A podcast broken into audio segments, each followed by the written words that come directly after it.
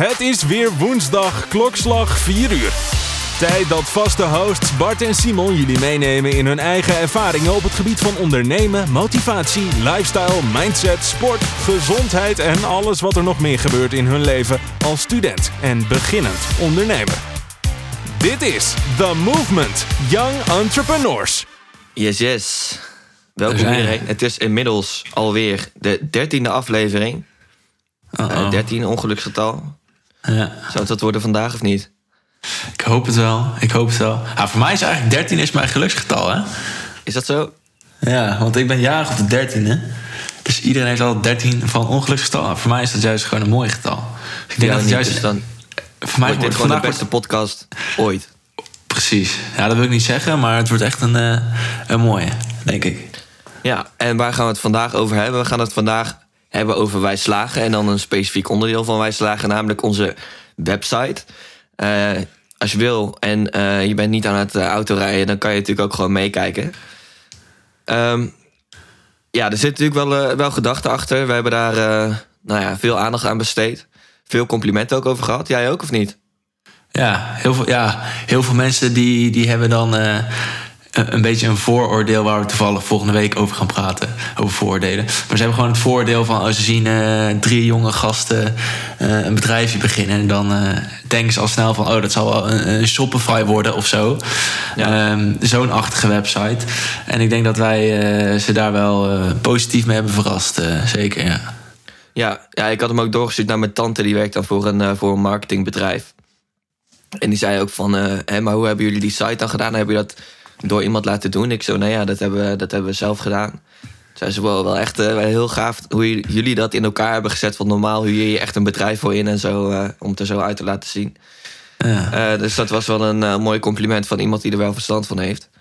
Ehm, daarnaast hoorden we laatst ook van iemand waarmee we in gesprek waren om eventueel elkaar te helpen. Een andere, andere partij. Die, die ook heel erg onder de indruk was eigenlijk ja, van onze website. Zag er gewoon professioneel uit, volgens hem. Dus Ja. ehm, ja, Veel eigenlijk positief. nog, eh, nog weinig negatieve dingen over gehoord. Behalve een aantal typfoutjes of eh, grammaticale fouten. Maar dat, eh, dat ligt aan ons. Aan onze ja, taalvaardigheid. Maar dat Ja, Olivier, ik vond altijd Olivier, die, die was gewoon wel goed kritisch. Snap je? Die zei, die, wat jij zei, spelfoutjes, grammaticale zinnen die bijvoorbeeld beter konden. Dat, dat, Ja. dat klinkt misschien soms vervelend, dat mensen constant, eh, oh ja, en dit, en waarom heb je dit en dit en dit. Maar ik denk achteraf ben je daar wel gewoon blij mee, want dan pas je het aan en dan is iedereen gewoon happy. Ja, je wordt ook een beetje getest op, eh, op hoe, je, hoe goed je erover hebt nagedacht en of er echt een gedachte achter zit. En voor de mensen ja. trouwens die Olivier, die niet weet wie dat is, dat is onze wiskundedocent. Ehm Onze. Mijn zus die, eh, die heeft ook echt een hele waslijst aan, aan dingen doorgegeven. Van oké, waarom zit dit zo? Of zou je dit niet zo doen? Uiteindelijk zijn we gekomen bij de site waar die nu is. En ik kan je al wel garanderen dat dit niet de uiteindelijke laatste versie gaat zijn. Absoluut niet. Maar goed, laten we gewoon eventjes onze gedachten daarachter bespreken. Ik denk eh, eh, als je begint met de site. Het eerste wat je ziet is meteen de rustgevende kleuren. Waar wij natuurlijk ook bewust voor hebben gekozen. Namelijk gewoon het donkerblauw met het lichtblauw. En het, eh, het gele element erbij. Ehm, dat zijn natuurlijk de kleuren die wij ook hebben gekozen voor überhaupt het hele bedrijf en het hele merk. Maar ja, ik denk dat dat. eh, het schijnt toch ook vertrouwen uit te stralen of zo. Ik weet niet precies de, de hele definitie van alle kleuren, of tenminste de links die bij, daarbij worden gelegd. Weet jij dat toevallig? Nee, maar ik ben echt wel benieuwd. Want die kleuren die hadden jullie eigenlijk al een beetje in het logo verwerkt voordat ik ehm, ja, eigenlijk erbij kwam. Dus Ja. ik, ik vroeg me eigenlijk wel af inderdaad van... hebben jullie dat bewust gedaan? Of hebben jullie bijvoorbeeld een beetje gekeken naar eh, een bol.com of een Coolblue? Want ik vind hun blauw is iets lichter... maar dat lijkt op zich ook wel een beetje op, op ons blauw natuurlijk. Is dat Ja. een, een inspiratie geweest? Of, of hoe, heb je dat eigenlijk, eh, hoe zijn jullie erop gekomen? Nee, dat niet. Sowieso dat dit, het logo is ontworpen door een vriend van mij. Dus eh, als je luistert, ontzettend bedankt daarvoor. Eh, maar ik denk, bij mij was het ook een beetje... Ik vond gewoon het, het blauwe was gewoon rustig en vertrouwelijk. En sowieso werken een hele hoop scholen met magister. Ik weet niet of jij daar ook mee hebt gewerkt. Nee, nee, nee. nee. Ehm, Wij wel, en dat was ook lichtblauw. En een beetje donkerblauw. Dus ik dacht, zo is zeg maar die connectie met nou ja, dat systeem en ons systeem. eh, die is er ook een beetje, waardoor het gewoon de link tussen deze kleuren en deze samenstelling en dus school eh, wel gewoon gelegd wordt. Dus dat eigenlijk. Ehm, ja, dat, dat is waarom we voor, die, voor dat blauw hebben gekozen. Maar goed, dit eh, is natuurlijk niet het belangrijkste onderdeel van de site. Misschien, Ik denk misschien het, is het tweede wat je echt opvalt. Eh, tenzij je nog even vragen over de kleuren wil stellen. Maar Nee, nee, nee, zeg maar, sorry. het, het tweede, of misschien zelfs het eerste wat je opvalt, is dat er meteen een typende tekst in beeld komt. Ehm, dat is wel iets waarin wij eh, onszelf ook wel een beetje onderscheiden met een hele hoop andere websites. Dat er dus best wel wat bewegende elementen in zitten. En ehm, het idee daarachter is dieper dan dat je misschien zou denken. Ehm het is namelijk eigenlijk eh, wanneer je iets een klein beetje ziet bewegen, dan schakelt je focus daar heel snel naartoe. En dat komt echt vanuit de oertijd, zeg maar.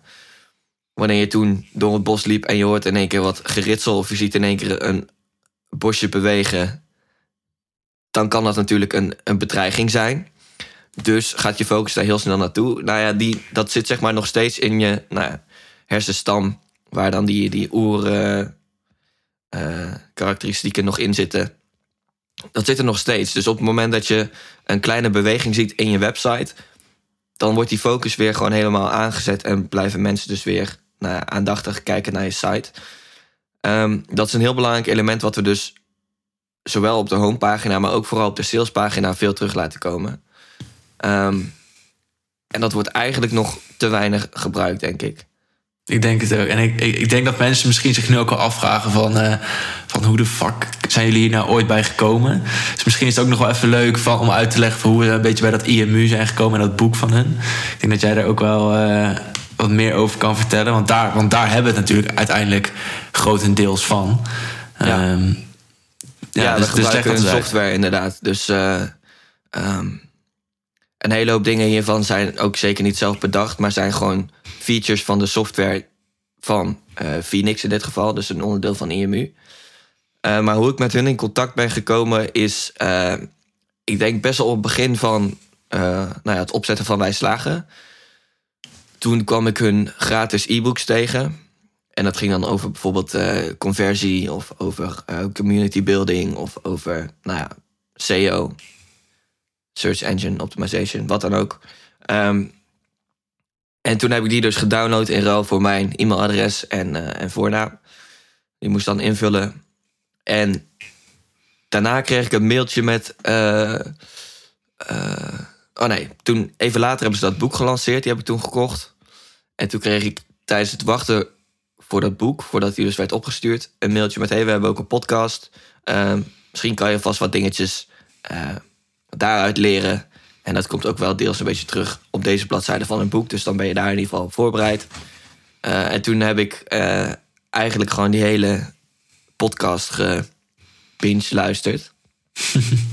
als, dat een, eh, als dat een woord is. En anders is het nu een woord. Maar, ehm, en daar heb ik eigenlijk heel veel van die online marketing technieken eh, gehoord. En veel van geleerd. Dus ik vond het allemaal super interessant.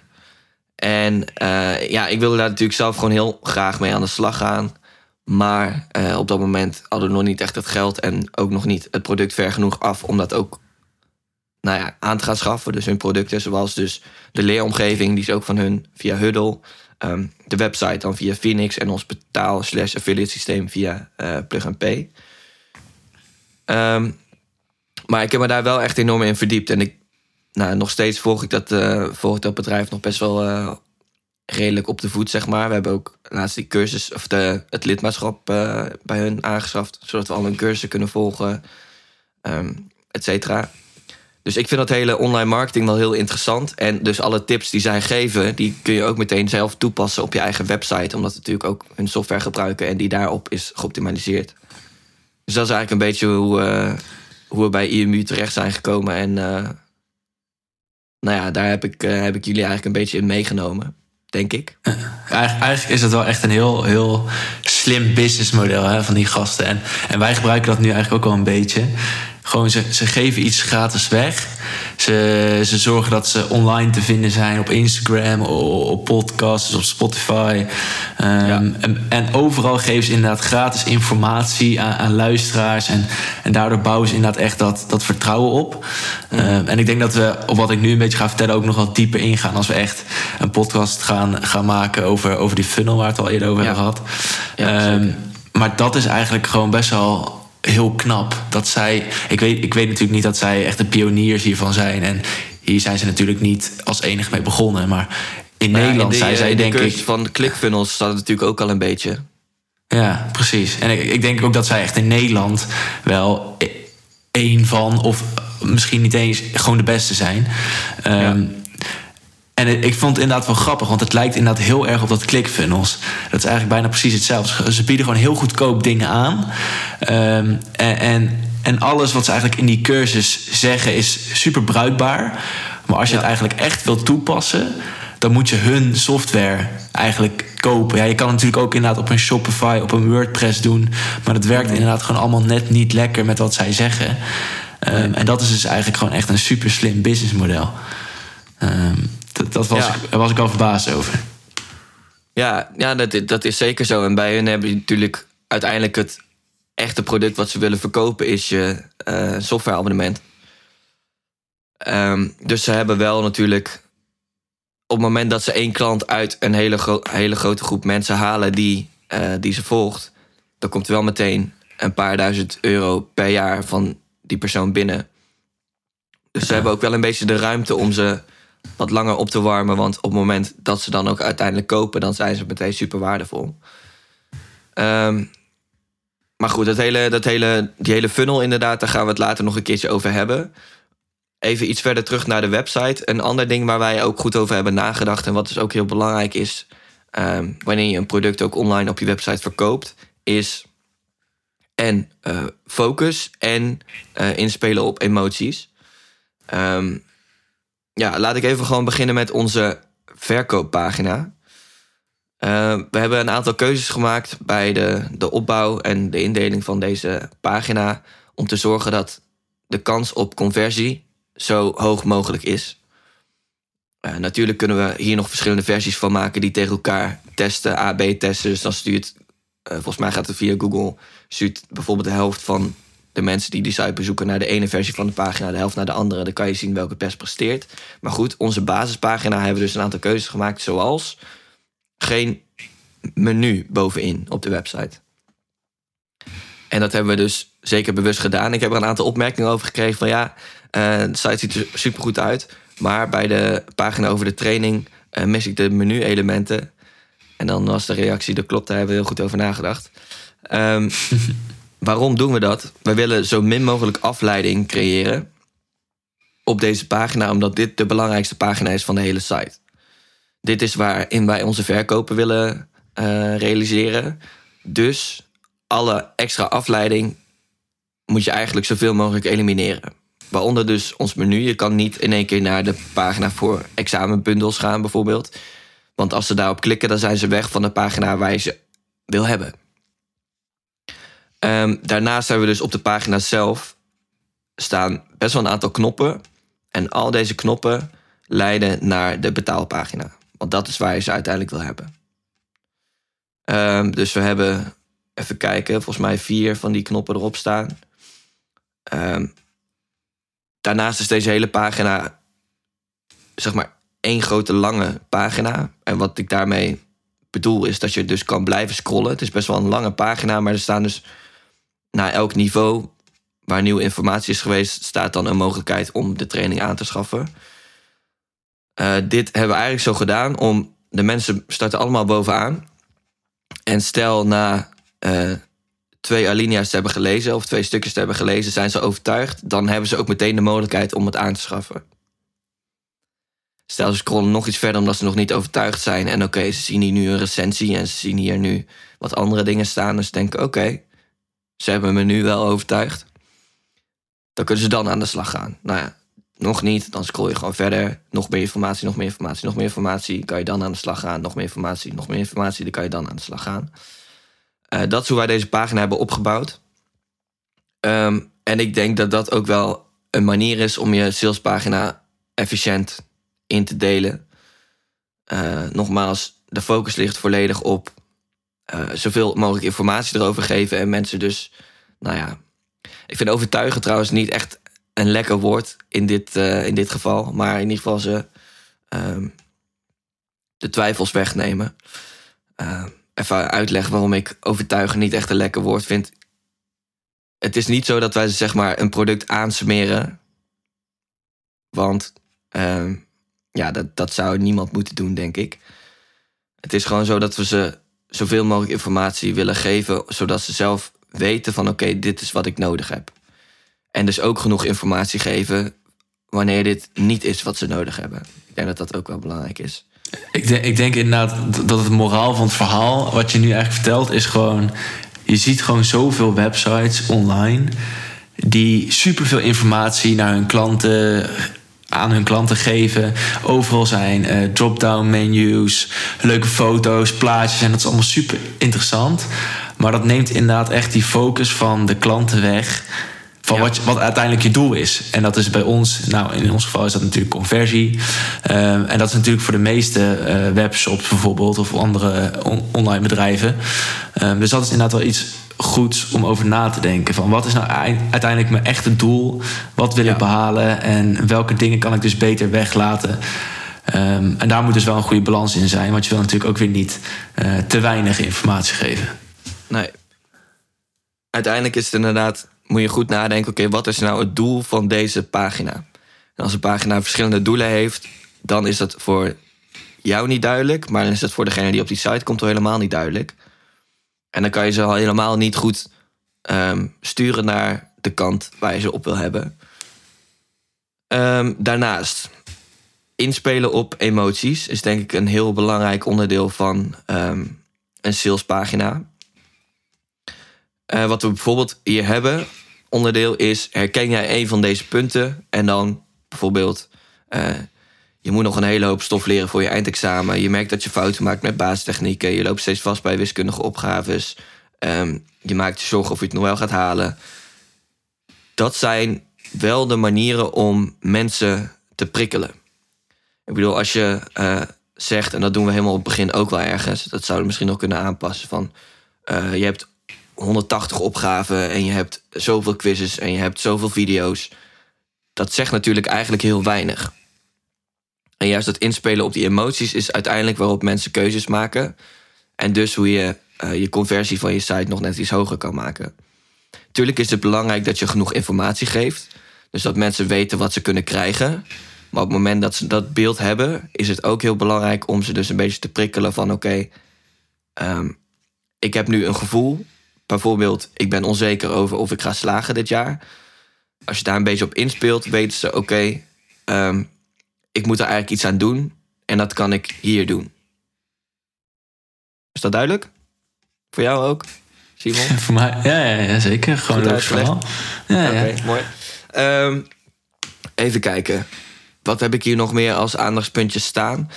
Um, ja, ik denk dat, uh, even kijken.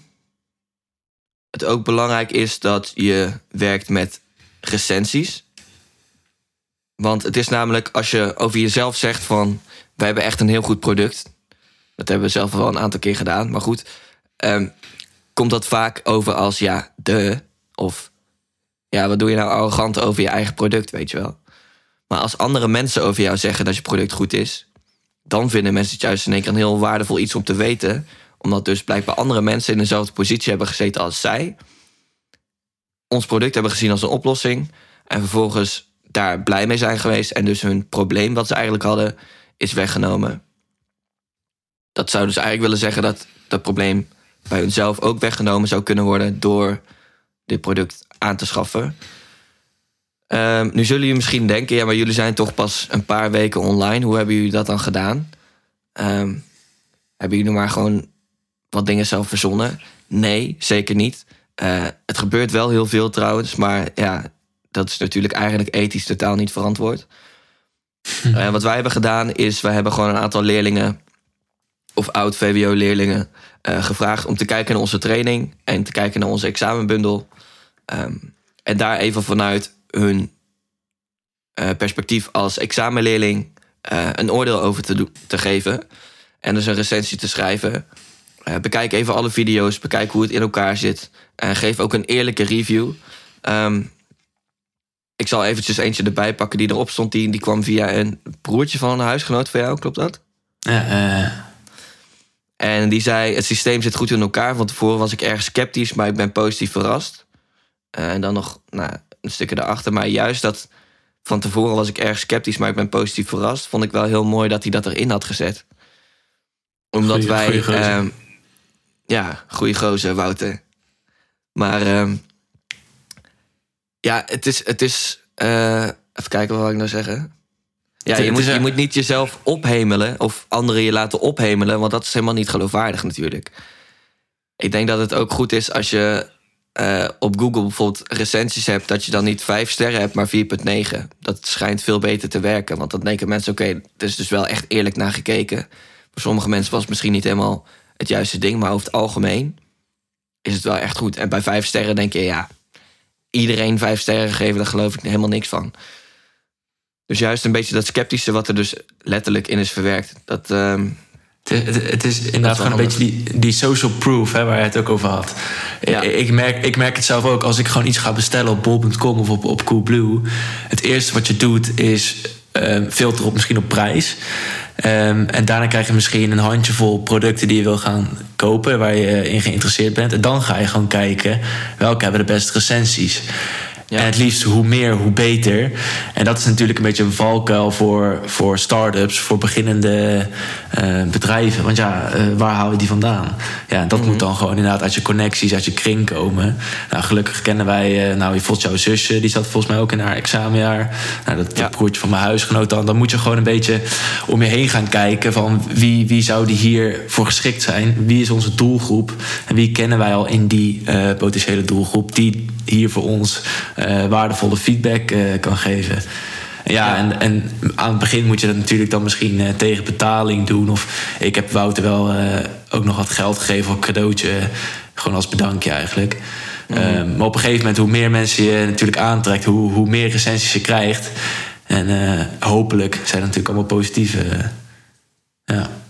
Ja, en wat we nu dus ook, ook aan het doen zijn, is een aantal leerlingen van onze docent zelf ehm, het laten testen.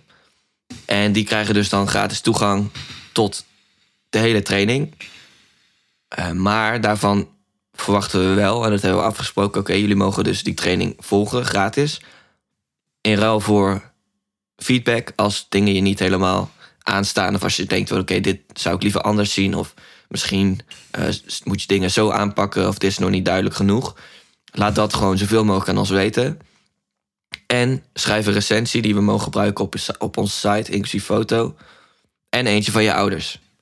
Ehm, natuurlijk, in ons geval is die recensie van de ouders ook heel handig. Want ja, ouders kijken ook mee en denken... ja, het is een online training, leuk... maar ik weet niet precies eh, hoe dat eruit ziet... en of dat wel eh, echt werkt. En op het moment dat er dan dus ook recensies van ouders tussen staan... dan kan het dus ook de ouders overhalen. Of wederom overhalen bedoel ik eigenlijk niet. Meer de ouders informeren dat het dus ook voor andere leerlingen heeft gewerkt... en dat de ouders daar ook heel tevreden over zijn geweest. Want eerlijk is eerlijk, vaak wordt zo'n training natuurlijk wel door de ouders betaald. Eigenlijk Dus, hebben we een beetje ehm, een, een dubbele doelgroep. Hè? Van, Ja. We maken een product voor de leerlingen. Maar degene die we inderdaad moeten, tussen aanhalingstekens, overtuigen... zijn inderdaad meestal de ouders. Dus dat was Ja, wel, klopt. denk ik, ook een, een knelpuntje voor ons soms... bij het maken van die website.